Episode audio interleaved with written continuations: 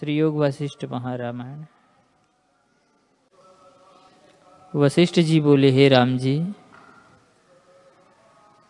जगत का भाव अभाव, जड़ चैतन्य, स्थावर जंगम, सूक्ष्म स्थूल, शुभ अशुभ, कुछ हुआ नहीं। तो मैं तुमसे क्या कहूँ कि यह कार्य है और इसका यह कारण है। यह हुआ ही नहीं तो फिर कारण कार्य कैसे हो?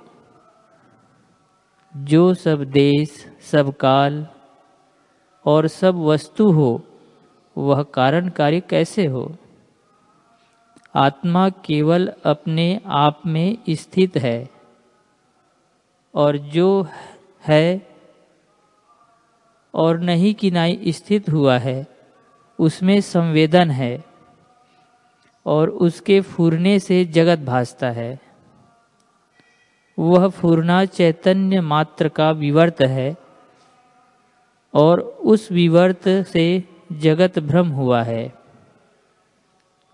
जब यही फूरना उलटकर अपनी ओर आता है, तब जगत भ्रम मिट जाता है और जब फुरता है, तब ध्यान ध्याता और ध्येय रूप होकर स्थित होता है।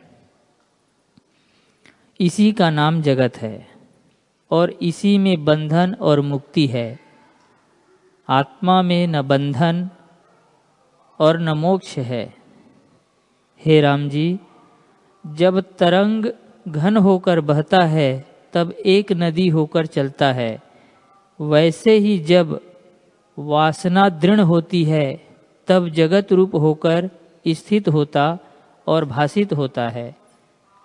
जब ऐसी वासना दृढ़ हुई, तब राग द्वेष संकल्प से बंधनवान होता है, और जब वासना क्षय होती है, तब जगत का अभाव होकर स्वच्छ आत्मा दिखता है।